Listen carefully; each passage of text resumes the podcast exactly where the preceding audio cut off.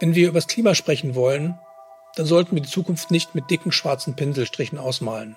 Dass wir vor dem Untergang stünden, ist erstens falsch und zweitens motiviert es niemanden zum Handeln.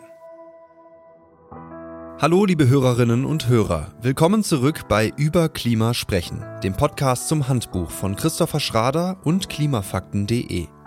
Hier geht es um wirkungsvolle Kommunikation über die Klimakrise.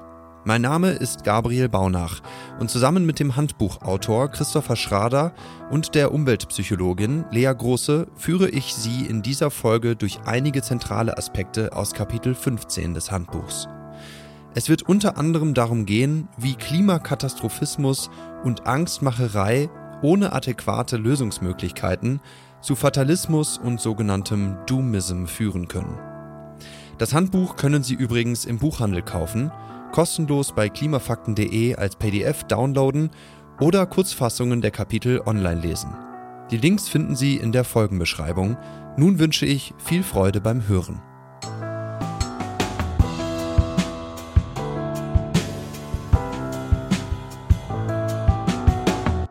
In der letzten Podcast-Folge ging es ja schon um Klimagefühle. Wieso widmen Christopher Schrader und das Team von klimafakten.de dann der Angst oder genauer gesagt dem Angstmachen ein eigenes Kapitel? Die Antwort ist, dass kommunikativ noch immer in erheblichem Umfang versucht wird, Menschen mit dem Einflößen von Angst zum Handeln gegen die Klimakrise zu motivieren. Aber die Wissenschaft zeigt, man kann Menschen nicht ohne weiteres zum Handeln erschrecken. Denn für gewöhnlich schalten sie dann ab, wenden sich ab oder zweifeln an der Glaubwürdigkeit der gesamten Aussage. Wer Menschen also ausschließlich mit drohenden Klimakatastrophen und alarmierenden Szenarien wachrütteln will, erreicht häufig das Gegenteil. Zum Beispiel Rückzug und Problemleugnung oder Fatalismus und die Behauptung, es sei für das Eindämmen der Klimakrise sowieso längst zu spät und die Lage hoffnungslos. Der renommierte US-amerikanische Klimawissenschaftler Michael Mann beschreibt in seinem Buch Propagandaschlacht ums Klima von 2021, dass Fatalismus und Weltuntergangsstimmung ebenso wie Klimaleugnung eine psychologische Falle in die Untätigkeit sein können. Er nennt das Phänomen Doomism, nach dem englischen Doom für Untergang oder Verderben. Michael Mann schreibt, dieser Klimadoomism spiele fossilen Unternehmen und Interessensgruppen in die Karten, da ihnen jedes Mittel recht sei, Menschen in die Untätigkeit zu treiben. Zwei Beispiele für übertrieben pessimistische Darstellungen der Klimakrise, die zu großer Bekanntheit gelangten, sind zum einen der Bestseller Die unbewohnbare Erde von David Wallace Wells aus dem Jahr 2019 und der Artikel Deep Adaptation von Jem Bendel aus dem Jahr 2018. Obwohl KlimawissenschaftlerInnen beiden Texten eine geringe wissenschaftliche Vertrauenswürdigkeit bescheinigten, errangen diese große Aufmerksamkeit und waren wahrscheinlich für viele Menschen ein Katalysator für Ohnmachts- und Hilflosigkeitsgefühle und damit vermutlich auch für Untätigkeit.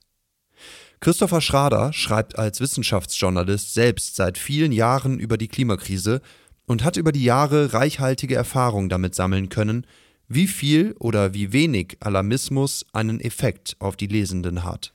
Hallo Christopher, du schreibst noch immer viele Artikel über die Klimakrise.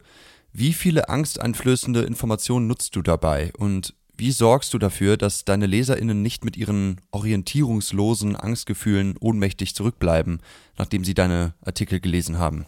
Hallo Gabriel.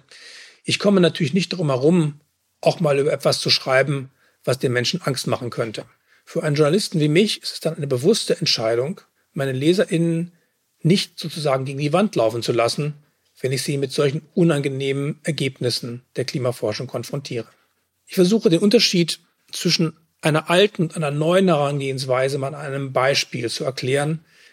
Eine Studie, die ich mal eben jetzt erfinde, die besagt, dass bei ungebremst fortschreitendem Klimawandel in Zukunft alle zwei Jahre irgendwo in einem deutschen Mittelgebirge mit einer tödlichen Sturzflut zu rechnen sei.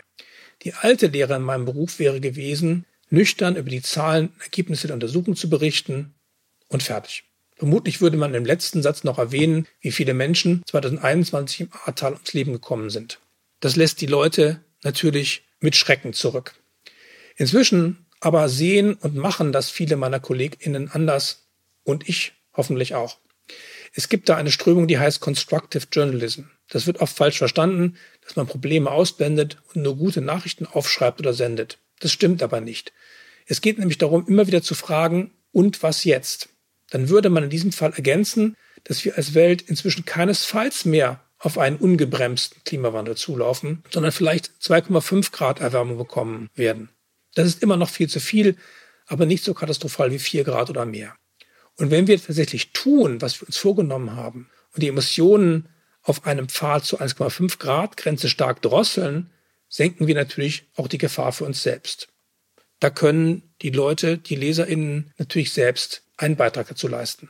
Außerdem sollte man in dem Zusammenhang darüber berichten, dass inzwischen viele Gemeinden und Bundesländer an Konzepten gegen solche Sturzfluten arbeiten und dass die Infrastruktur zur Warnung von Anwohnern verbessert wird und so weiter. Das ist dann auch nicht heile Welt. Man muss auch die Missstände solcher Konzepte offenlegen. Aber es lässt die Leute auch nicht allein. Sie sehen, wo sie selbst ins Bild kommen, was sie tun können und wem sie auf die Füße treten müssen, damit etwas passiert.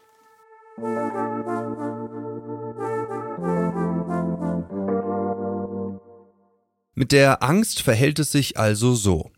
Wenn wir über die katastrophalen Folgen der Klimakrise sprechen, ob sie nun schon eingetreten sind oder uns noch bevorstehen, dann gehört dazu als zweites Element zwingend eine Information, wie man Schäden, Verletzungen und Verluste, Leiden und Schmerzen verhindern, begrenzen, verringern und überleben kann. So kann man die Angst, die entsteht, nutzen, um positiven Handlungswillen zu erzeugen, ganz im Sinne der förderlichen Emotionen aus der letzten Folge 14. Dass man über Schäden und Katastrophen nur zusammen mit möglichen Auswegen kommunizieren sollte, belegen übrigens zahlreiche Studien. Eine der ersten und meist zitierten von Saffron O'Neill und Sophie Nicholson Cole vom britischen Tyndall Center aus dem Jahr 2009 haben wir in der Folgenbeschreibung verlinkt. Ich habe die Umweltpsychologin Lea Große gefragt, wie man als Kommunikatorin, Gesprächspartnerin oder Vortragsrednerin besser mit vorhandenen oder ausgelösten Angstgefühlen umgeht und worauf dabei zu achten ist. Hallo Lea, gerade hieß es ja, dass angsteinflößende Informationen über die Klimakrise nie ohne Handlungsoptionen präsentiert werden sollten. Aber reicht das denn oder wie können wir darüber hinaus und vielleicht noch besser mit Angstgefühlen, die im Publikum aufkommen oder bei der Gesprächspartnerin oder dem Gesprächspartner umgehen? Hallo Gabriel. Ja, Angst ist ja wirklich ein Gefühl, das wir einfangen und einbetten sollten, wenn wir in klimaschützendes Handeln kommen wollen. Wir haben ja in der letzten Folge auch schon gehört, dass Angst wirklich auch motivierend sein kann, wenn wir Botschaften, die Angst erwecken, mit Handlungsoptionen kombinieren. Ich finde hier auch nochmal wichtig, dass wir uns bewusst werden sollten, dass unsere Gefühle ja nicht auf andere zu übertragen sind. Also wir sollten bei der Klimaangst nicht von uns auf andere schließen. Das heißt, was bei mir Angst auslöst, muss nicht unbedingt bei anderen Angst auslösen und umgekehrt, was für mich vielleicht, wenn ich mich mit der Thematik schon länger beschäftige, gar nicht mehr so viel Angst oder Furcht auslöst, kann für andere sehr beängstigend sein. Das sollte ich im Hinterkopf behalten, wenn ich mit anderen Personen spreche. Und zwei konkrete Tipps, um Klimaangst einfangen und einbetten zu können, sind erstens sollten wir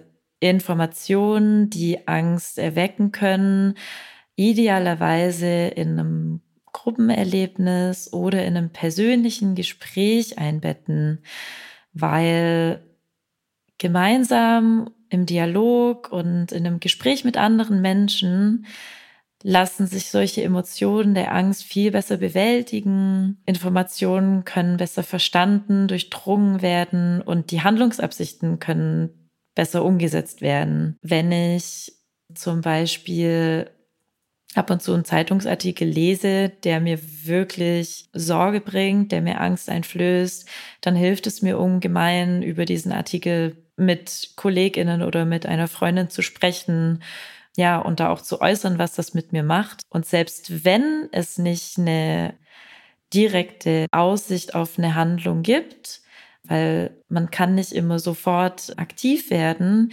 hilft es mir ungemein, diese Angst erstmal zu teilen und zu wissen, ich bin damit nicht alleine. Und das ist eine Überleitung zu dem zweiten Tipp, um diese Klimaangst einzubetten.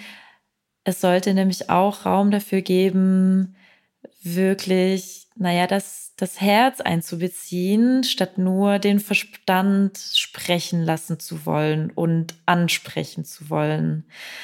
Weil wenn ich auch das Gefühl der Angst mal zulasse, kann ich besser damit umgehen. Es macht mich resilienter.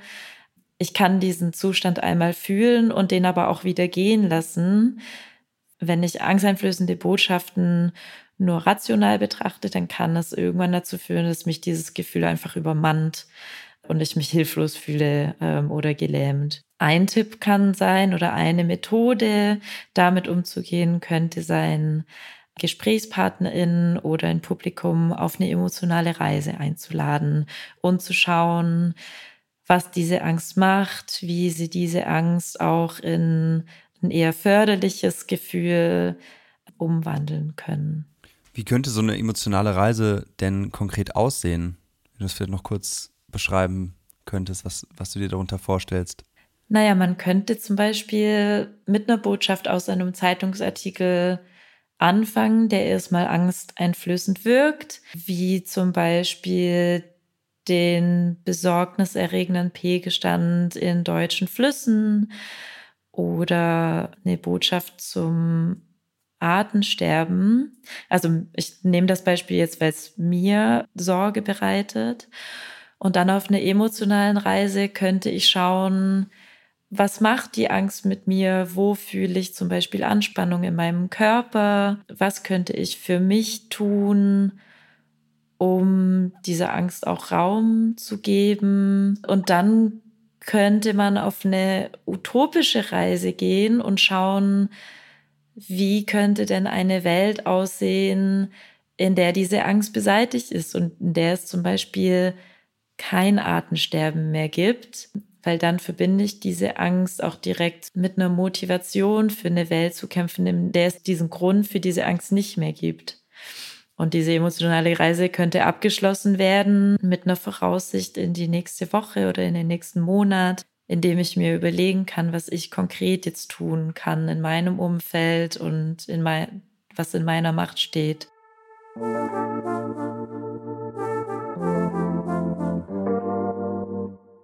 Vorsorge kann Angst vermindern. Denn zu wissen, dass man auf unerwünschte Ereignisse und Szenarien vorbereitet ist und ungefähr weiß, was im Worst-Case-Szenario zu tun ist, wirkt meist beruhigend.